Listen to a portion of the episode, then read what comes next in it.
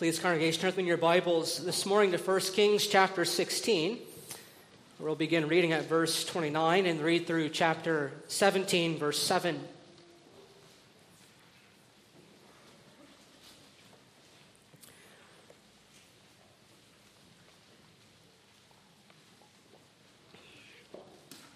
Here in chapters 16 and 17, we find the people of Israel in a downward spiral.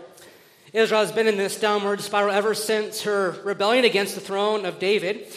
You may know from the life and history of Israel how when Jeroboam became king, he set up idols throughout the land of Israel so that Israel would no longer feel the need to go back to Jerusalem, to the temple, where God called his people to worship them, but they might make use of these idols in this new priesthood of Jeroboam. And after the reign of King Jeroboam, each king after him has walked in his wicked ways. That's what you'll discover if you read through chapters 15 and 16, that each king did evil in the sight of the Lord by walking in the way of Jeroboam and in the sin in which he made Israel to sin. But now, at the reign of King Ahab, we come to a turning of the page to an even darker chapter in the life and history of the people of Israel. 1 Kings chapter 16, being at verse 29, this is God's holy word. In the 38th year of Asa, king of Judah, Ahab, the son of Omri, became king over Israel. And Ahab, the son of Omri, reigned over Israel and Samaria 22 years. Now, Ahab, the son of Omri, did evil in the sight of the Lord more than all who were before him. And it came to pass, as though it had been a trivial thing for him to walk in the sins of Jeroboam the son of Nebat, that he took his wife Jezebel the daughter of Ethbaal, king of the Sidonians. And he went and served Baal and worshipped him. Then he set up an altar for Baal in the temple of Baal, which he had built in Samaria. And Ahab made a wooden image. Ahab did more to provoke the Lord, the God of Israel, to anger than all the kings of Israel who were before him. In his days, Hiel of Bethel built Jericho. He laid its foundation with Abiram his firstborn, and with his youngest son Segub he set up its gates according to the word of the Lord, which he had spoken through Joshua the son of Nun. And Elijah the Tishbite of the inhabitants of Gilead said to Ahab, As the Lord God of Israel lives, before whom I stand, there shall not be dew nor rain these years except by my word. Then the word of the Lord came to him, saying, Get away from here and turn eastward and hide by the brook Cherith, which flows into the Jordan. And it will be that you shall drink from the brook that I have commanded ravens to feed you there.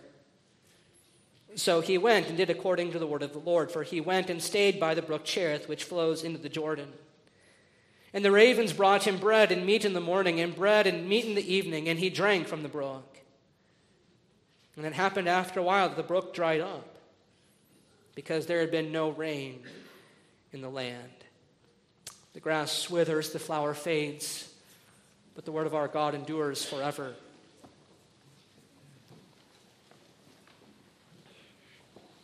Oh, dear congregation of the Lord Jesus Christ, as I said just a few moments ago, our passage for this morning marks a turning of the page in the life and history of the people of Israel. for Israel has indeed been in this downward spiral, as each king after Jeroboam has indeed continued to walk in all the wicked ways of Jeroboam. And so each king has died in his sin. And now, even mighty King Omri has also died. Mighty King Omri, of, of whom the Spirit says in verse 25, was, was worse than all the kings who were before him. He too has died. And now he's been succeeded by one even more evil than he, by his son Ahab, who the Spirit of Christ tells us in verse 30 did more evil in the sight of the Lord than all who were before him. And the Spirit tells us how this was so in verses 31 to 33. For it was during the reign of King Ahab that Israel nearly broke entirely with the Lord, the God of the covenant. For Ahab did more than merely walk in the sins of Jeroboam, but as if walking in the sins of Jeroboam had been a trivial thing, as if walking in the wickedness of Jeroboam had been no big deal at all. Ahab took for his wife Jezebel, the daughter of Ethbaal, the king of the Sidonians. And Ahab worshiped Baal and began to serve Baal. And so Ahab pushes the name of the Lord to the side completely as he introduces into the life of Israel the worship of Baal, the god of the Sidonians. Verse 32 Ahab set up an altar for Baal in the temple of Baal, which he had built in Samaria. And Ahab made a wooden image. And Ahab did more to provoke the Lord, the God of Israel, to anger than all the kings of Israel who were before him. And so, once again, in 1 Kings, the Spirit of Christ is showing us that he is not at all interested in Ahab's politics and his political accomplishments and political achievements or his economic successes. For what does any of that stuff matter if those things are not pursued to the glory of God? You see, congregation, when you study the life of these wicked kings of Israel, what you soon discover is that when the first two commandments are set aside to live for yourself and to live for your own glory, then nothing else counts. It doesn't matter what you build up here on the earth. It doesn't matter how, how successful you are in the eyes of the world. If you live life in rebellion against God and rebellion against the Word of God, then all is vanity, a, a striving after the wind. And such is the life and reign of King Ahab. Ahab has rejected the Lord for the false gods of the world. And under the influence of his horribly wicked wife, Jezebel, he's made this rejection of the Lord the official policy in the land of Israel. And so he supersedes the wickedness of all the wicked kings who came before him. You say Ahab's wife, Jezebel, was not content to, to practice her pagan religion in private, but Israel's Baal worship became packaged with wicked Jezebel as Baal's pseudo evangelist. Jezebel practices what one pastor has called worldview Baalism. This worship of Baal is going to bleed into every aspect of Israel society. She brings with her a, a horde of her own prophets to, to proclaim the name of Baal in Israel. She begins to, to kill all the true prophets in Israel. She comes bent on squashing the Lord's people and bent on destroying any place that they might call upon the Lord's name. And so Ahab, and the king of Israel, stand in open defiance against the Lord of hosts. But here we see that God is not mocked. For we know that whatever a man sows, that will he also reap. God has not turned a blind eye toward any of this, but just as he held the five wicked kings in the palm of his hand before Ahab, so too God holds wicked Ahab in the palm of his hand. And so, here too in 1 Kings 16, we're reminded that our God, the God of the universe, is also the author of history, and he is yet working all things together according to his good purposes. And the coming chapters, God is going to bring this wicked king to his knees, and we're going to You'll see the, the principle of Psalm 146 play out in Ahab's life. Put no confidence in princes and mortal men who cannot save. All their plans will come to nothing when they perish in the grave. You see, Ahab's covenant and political alliance with Ethbaal through the marriage to his daughter Jezebel will avail him no help at all. But Ahab's life, like every life lived on its own terms and for its own glory, will end in failure and destruction. And God is going to prove to all Israel the utter foolishness and futility of her ways in turning away from the covenant Lord to the tyrannical God of the Sidonians. And so the Spirit of Christ is showing us something rather profound in our passage this morning because we discover here is what happens when God goes to war. Here we see what happens when God goes to war with the false gods of the world, when God goes to war with the false values and, and false ideologies of the world. Here we see that when God goes to war, he, he curses foolish builders who try his word. He curses those who would put his word to the test. And when God goes to war, he contends with wicked kings who trample his word. We also see that when God goes to war, he also cares for his faithful servants who trust in his word. When God goes to war, he does not forget to be faithful to his own, but even as he contends with the wicked, he cares for the righteous. In verse 34, the Spirit of Christ attaches to the list of the sins committed by Ahab the story of the rebuilding of Jericho. For in addition to his marriage to Jezebel and to the worship of Baal, this especially reveals to us something of the total contempt that Ahab had for the word of God, and also to the depth of misery into which the covenant people have now begun to plunge themselves. In Ahab's days, Hiel of Bethel built Jericho. He laid its foundation with, or better translate, he laid its foundation at the cost of Abiram's firstborn son. And he set up its gates at the cost of his youngest son, Segub, according to the word of the Lord which he had spoken by Joshua the son of Nun.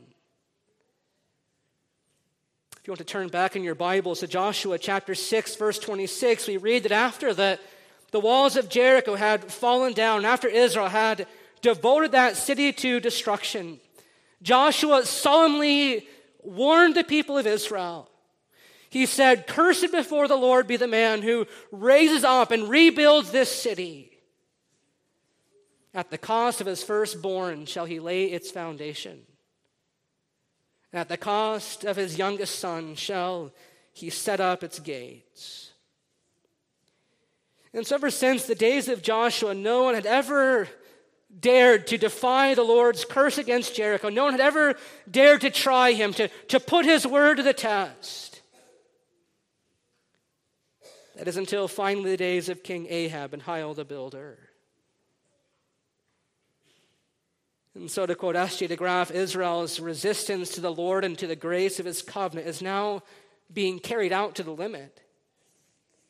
When Joshua pronounced a, a curse over whoever would rebuild the walls of Jericho, was to show that Canaan was, was a safe place for Israel, not because of, of the walls that fortify a city,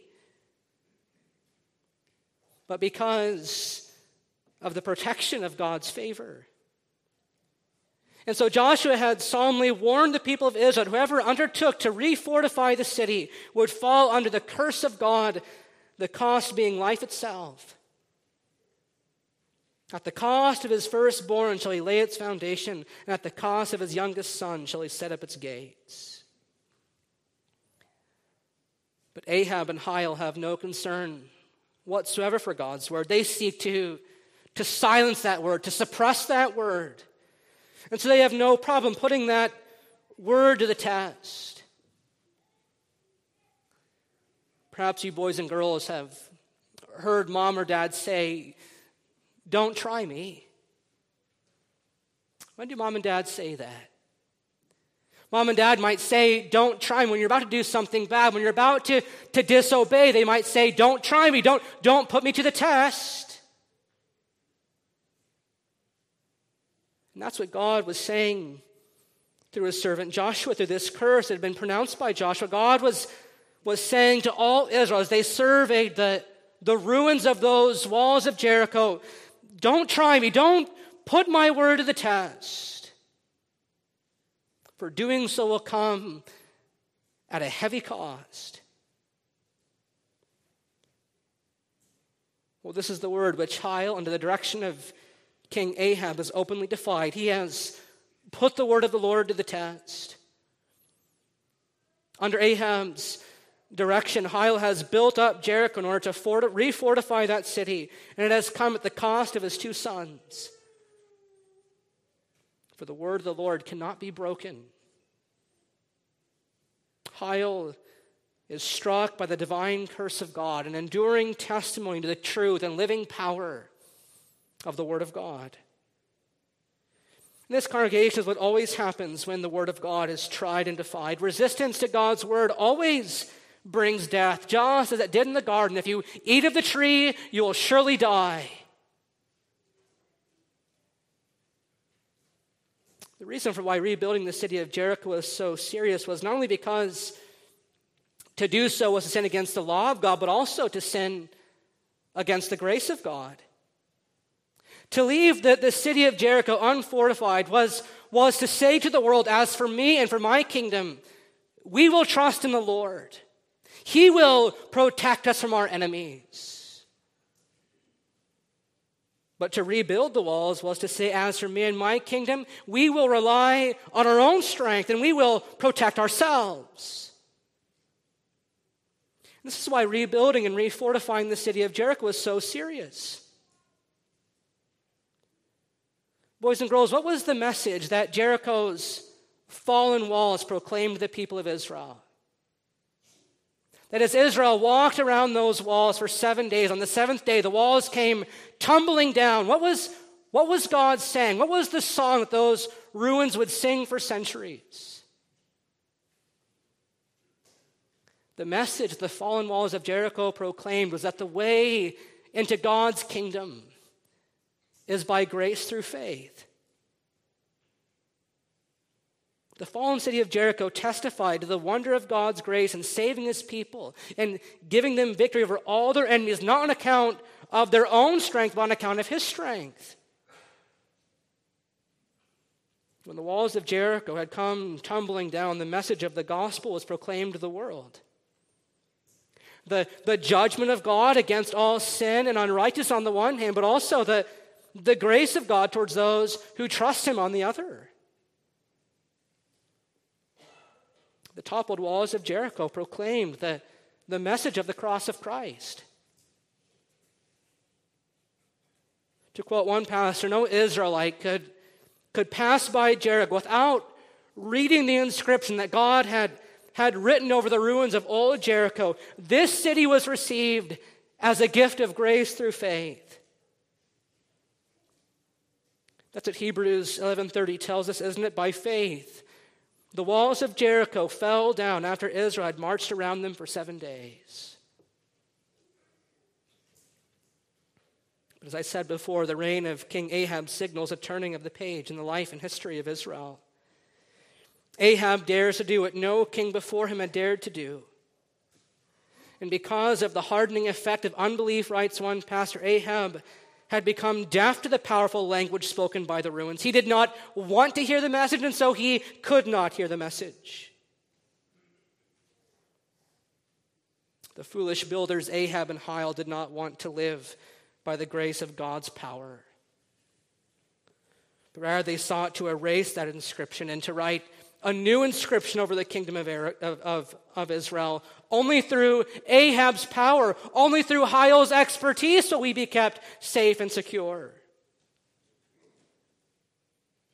They refuse to live by the grace of God. And all this should sound fairly familiar because our world is no different, is it? We too live in a world of this kind of, of reckless rebellion against the Word of God. We too live in a world where foolish builders seek to, to build up their lives on their own strength. And like Hiel, they, they do so at the cost of their families and their children, even at the, at the cost of their own personal well being. And we too live in a day when many spiritual and secular leaders alike place their trust in their own schemes rather than in the clear instructions of God's word for the health of a nation and the growth of the church. We too live in a day and age and people bow down before the idols of money and power and the idols of beauty and sex and self. And we too, like the people of Israel so long ago, are tempted to bow down to these very same idols in defiance against the word of the Lord. We too are tempted to, to build our lives on the idolatrous values and ideologies of the world. And so we need to take heed to the warning of God's word this morning. God goes to war with the gods of the world. God goes to war with, with all these false values and, and false ideologies of the world. And God, as with his own finger, writes, writes a curse over that way of life that says, I'm going to do it in my own strength. And he writes a curse over the way of life that says, I don't really need God. I don't need his grace. I'm doing perfectly fine without it. God writes a curse over that way of life. I trust that none of us here actually say these sorts of things, at least not out loud, but we're fooling ourselves if we don't recognize how easily our own mentality can, can begin to shift in a Hiel the Builder like direction.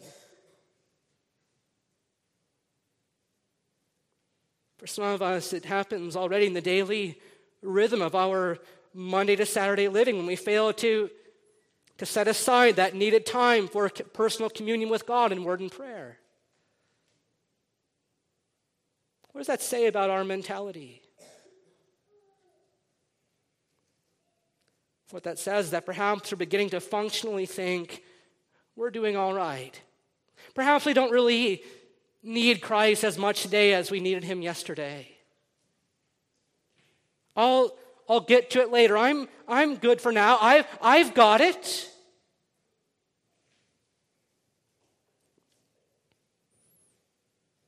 Of course, setting aside that time for communion with God doesn't earn God's grace. It's not a, a means to God's grace. But communion with the Lord through word and prayer are means of grace. And God has given us those means in order that we might grow in grace and that we might be reminded again and again and again that we need Him now, that we need Him today as much as we ever have. But how quickly we begin to forget that, how easily that Hiel the builder mentality starts to find a real foothold in our lives so that we sing, Not what my hands have done on Sunday, but all about what our hands have done Monday through Saturday. How easily we too can begin to build our lives upon the thinking and values and ideologies of the world.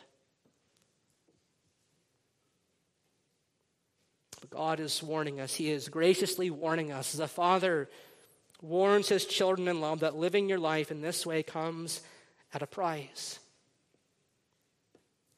Living your life in this way comes at a, at a heavy cost. Perhaps it won't come at the cost of your two sons that did for Hiel, but it will cost you. Living your life in this way, in your own strength, in your own might, living your life in this way will, will come at the cost of your, of your sense of peace and joy and security. It will come at, at the cost of feeling as though the Lord is, is far from you.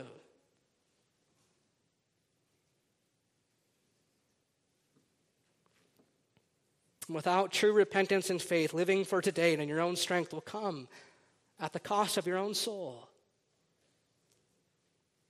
For what shall it profit a man, said Jesus, if he should gain the whole world?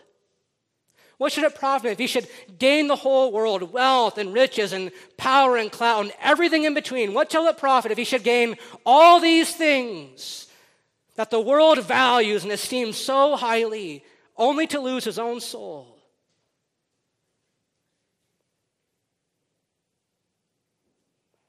And so today, congregation, if you hear his voice, do not harden your hearts in rebellion. But let us strive to enter that Hebrews 4 rest, which comes in one way and one way only by grace through faith. This is what God is saying to us here at the end of 1 Kings 16 that, to quote Hebrews 3, verses 12 and 15, take care, brothers, lest there be in any of you an evil, unbelieving heart, leading you to fall away from the living God. For we have come to share in Christ, if indeed we hold fast to our original confidence firm to the end. For God curses foolish builders who try his word. That's what we see in the first place this morning. God writes a curse over that way of life that says, I don't need him. I'm doing just fine without him.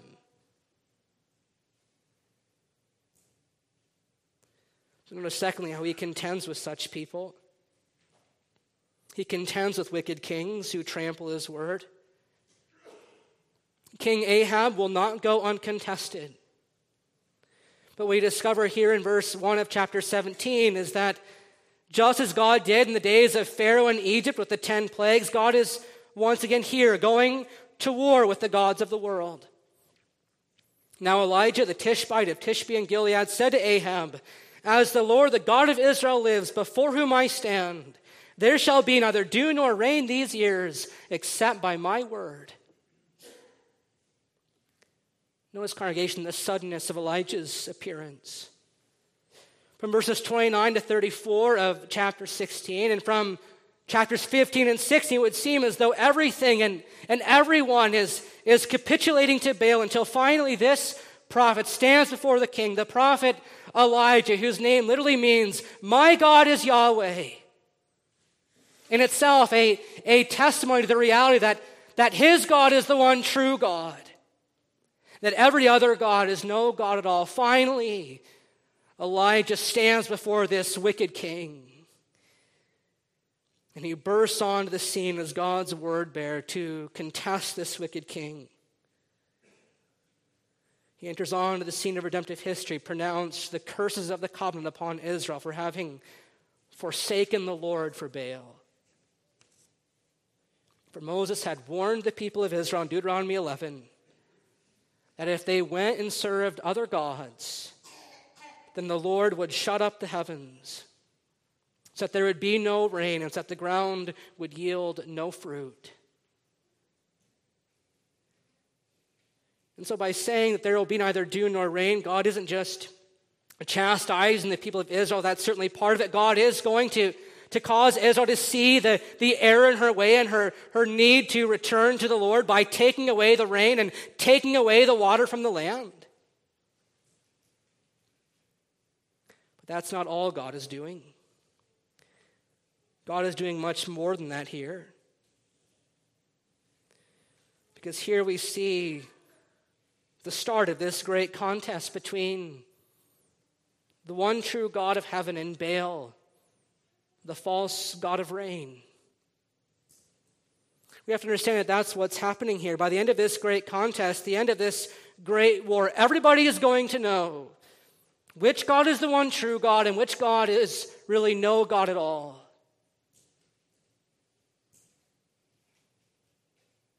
Boys and girls, who do you think is going to win this contest? Who's going to win this war? God's going to win the war. Evil may have its day, but God is going to have the final say. For there will be no dew or rain in all Israel except by the prophetic word of the Lord. So, to quote one pastor, Baal's deity is going to shrink and shrivel as the cracks in Israel's fields grow wider. And from this, says another writer, we see it the king and the land are placed in Elijah's hands as the bearer of the word of God. Here, God's word and Elijah are one. When Elijah is silent, God's word is silent. For the Lord has put his word in Elijah's mouth and has given him authority over all things, even over the king and the kingdom.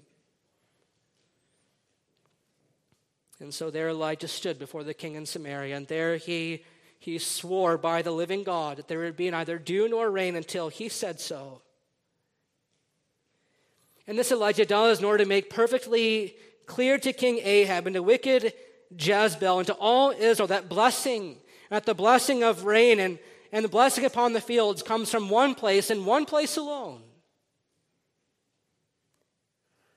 And that's from the Lord, the one true God of the universe. God is going to bring all those who, who trample on his word to their knees. When God goes to war, he contends with such people. He, he contests whoever tramples his word. They do not go unnoticed or uncontested. We sometimes feel that way, don't we? That that the wicked in the world are going unchallenged and, and uncontested. We sometimes feel as though the righteous are, are losing the war, the war in our culture and our world. But God is showing us here that wicked kings do not go uncontested. He contends with wicked kings who trample his word, all the while caring for his faithful servants who trust his word. Even here, as Elijah bursts forth onto the scene and declares this word of judgment, even here, God is, is yet holding out his arms to a wicked and rebellious people as, as the prophet Jeremiah describes, calling them to repent, calling them to return to him with all their heart. The Spirit of Christ doesn't really give us Elijah's backstory. He only notes that he hail, hails from Tishbe and Gilead, but God is going to work mightily through this prophet's ministry. And seeing Elijah come onto the scene in this way that is so suddenly and so seemingly out of the blue reminds us, as one pastor, that we need not despair when we see great movements of evil achieving spectacular success on this earth. For we can be sure that God, in unexpected places, has already secretly prepared his counter movement. God always has his ways of working underground to undermine the stability of evil. God can raise men for his service from nowhere. Therefore, the situation is never hopeless where God is concerned. Whenever evil flourishes, it always has a superficial flourish. For at the height of the triumph of evil, God will be there, ready with his men and his movement and his plans to ensure that his own cause will never fail.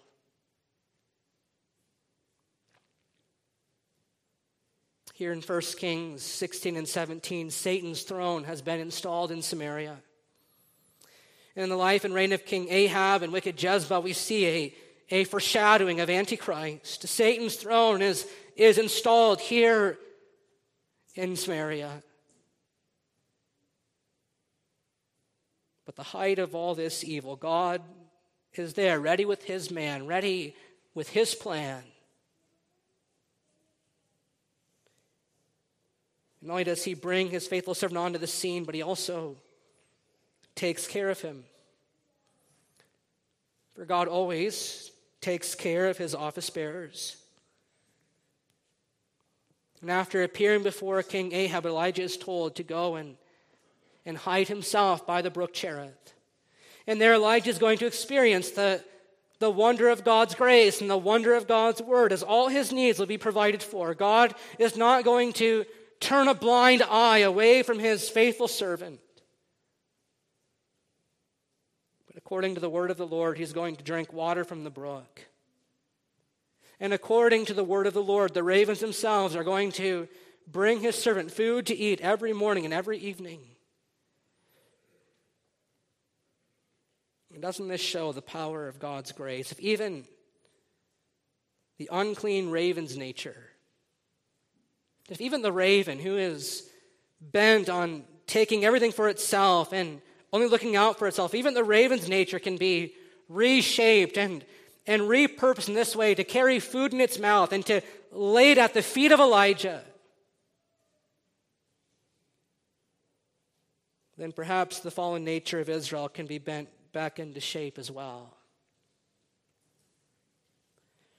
Perhaps the word of the Lord might just break through their fallen, wicked nature too. Perhaps there's still hope for God's Israel after all. Here in the life of Elijah, God is waging war against the cruel and tyrannical gods of the world. And God is showing that they're nothing.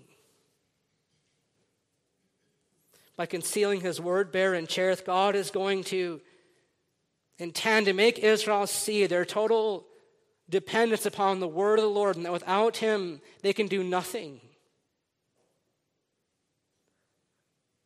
Simultaneously bringing to Israel's mind the words of Psalm 81 Hear, my people, let me warn you, if you would but listen now. No strange God shall be among you. To a false God do not bow. And he's also bring at the same time to their remembrance the words of Psalm 91 Who with God Most High finds shelter lives in God Almighty shade. That's the prophet Elijah finding shelter in God Most High, living in God Almighty's shade. For God always looks after the needs, He always cares for His office bearers. He preserves them that they might serve Him in the service of His church. not only his office bearers, but God looks after all those who, who trust in him. God is going to preserve a, a remnant for himself in Israel. Elijah will cry out, Lord, there's, there's no one left but me. After these three years of drought and rain, God will say, No, no, there's still 7,000 whom I've been preserving and keeping safe. And we'll see if you read into chapter 18, Jezebel, she sought to, to kill off all the prophets in, in Israel. There was a faithful servant, even in Ahab's house, Obadiah, whose name means servant of the Lord, who was hiding a hundred prophets in caves and bringing them food every day. God cares for those who trust in him, He looks after their needs. And hasn't this been our own experience that that God is taking care of us, even as He took care of Elijah so long ago. Elijah is going to endure the great agricultural calamity of his day, living through a famine that's going to last for three and a half years. Elijah is going to stage the great religious showdown of his time, facing off with the prophets of Baal on Mount Carmel and calling down fire from heaven. He's going to speak hard and daring words to wicked kings and queens. He's going to run 17 miles ahead of horses and chariots. He's going to give food to the hungry and raise a dead boy back to life. And at the end of it all, he is not even going to die. But he's going to be taken up into heaven in a chariot of fire. And so you might ask the question who, who is this man? What kind of, of man is he? Well, James 5 says that he was a man just like us. Like us, he was a man who, who lived in an evil day in an increasingly darkening world. But just like us, he was also a man whose God was Yahweh, the living God. He was a man just like us because his help also came from the Lord, the maker of heaven and earth. Elijah is a man just like us because Elijah's God is our God. Our God is still the living God. He's still the God who, who goes to war with the false gods and, and false ideologies of the world. That's what he's doing even now in the preaching of the gospel. That's what he's doing throughout all the world this day. As the message of the cross goes forth, God goes to war to, to break down these false values and, and false ideologies and to, to preserve for himself that, that remnant, to return to him in repentance and faith.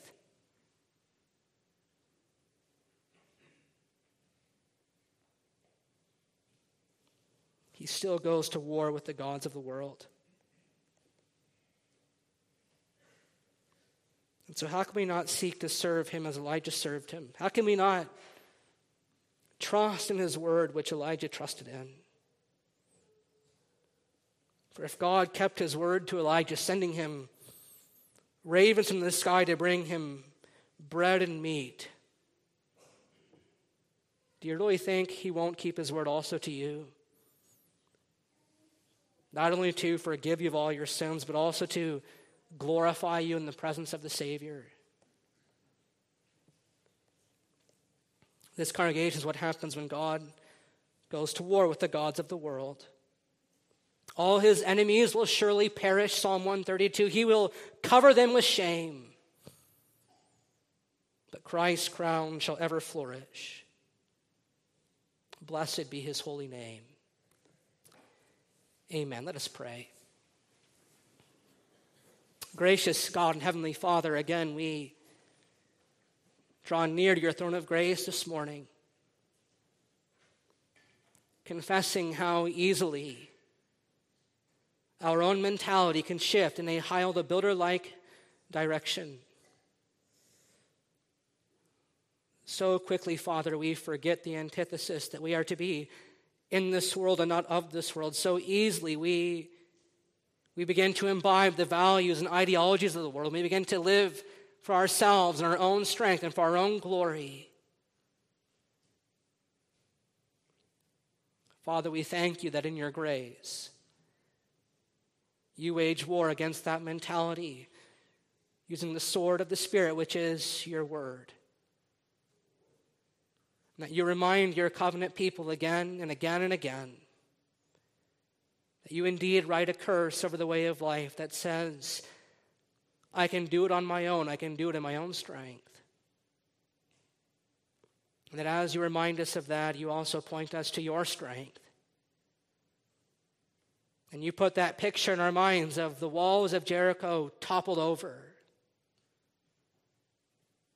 as a foreshadowing of the cross of Christ. It was foolish to the world for Israel to march around those walls. But through that perceived folly, you gave victory. And so, Father, we thank you that you give victory also to us in our Lord Jesus Christ. And Lord, we thank you that you are the living God. That as we cast down every idol, you remind us that you are very much alive and that you are near in your grace and your mercy and that you take care of us as we trust in your word. So grant us, Lord, a strong trust, a fervent trust in your word to live according to every word that has proceeded from your mouth, even as our Savior did. This we pray in his name and for his sake. Amen.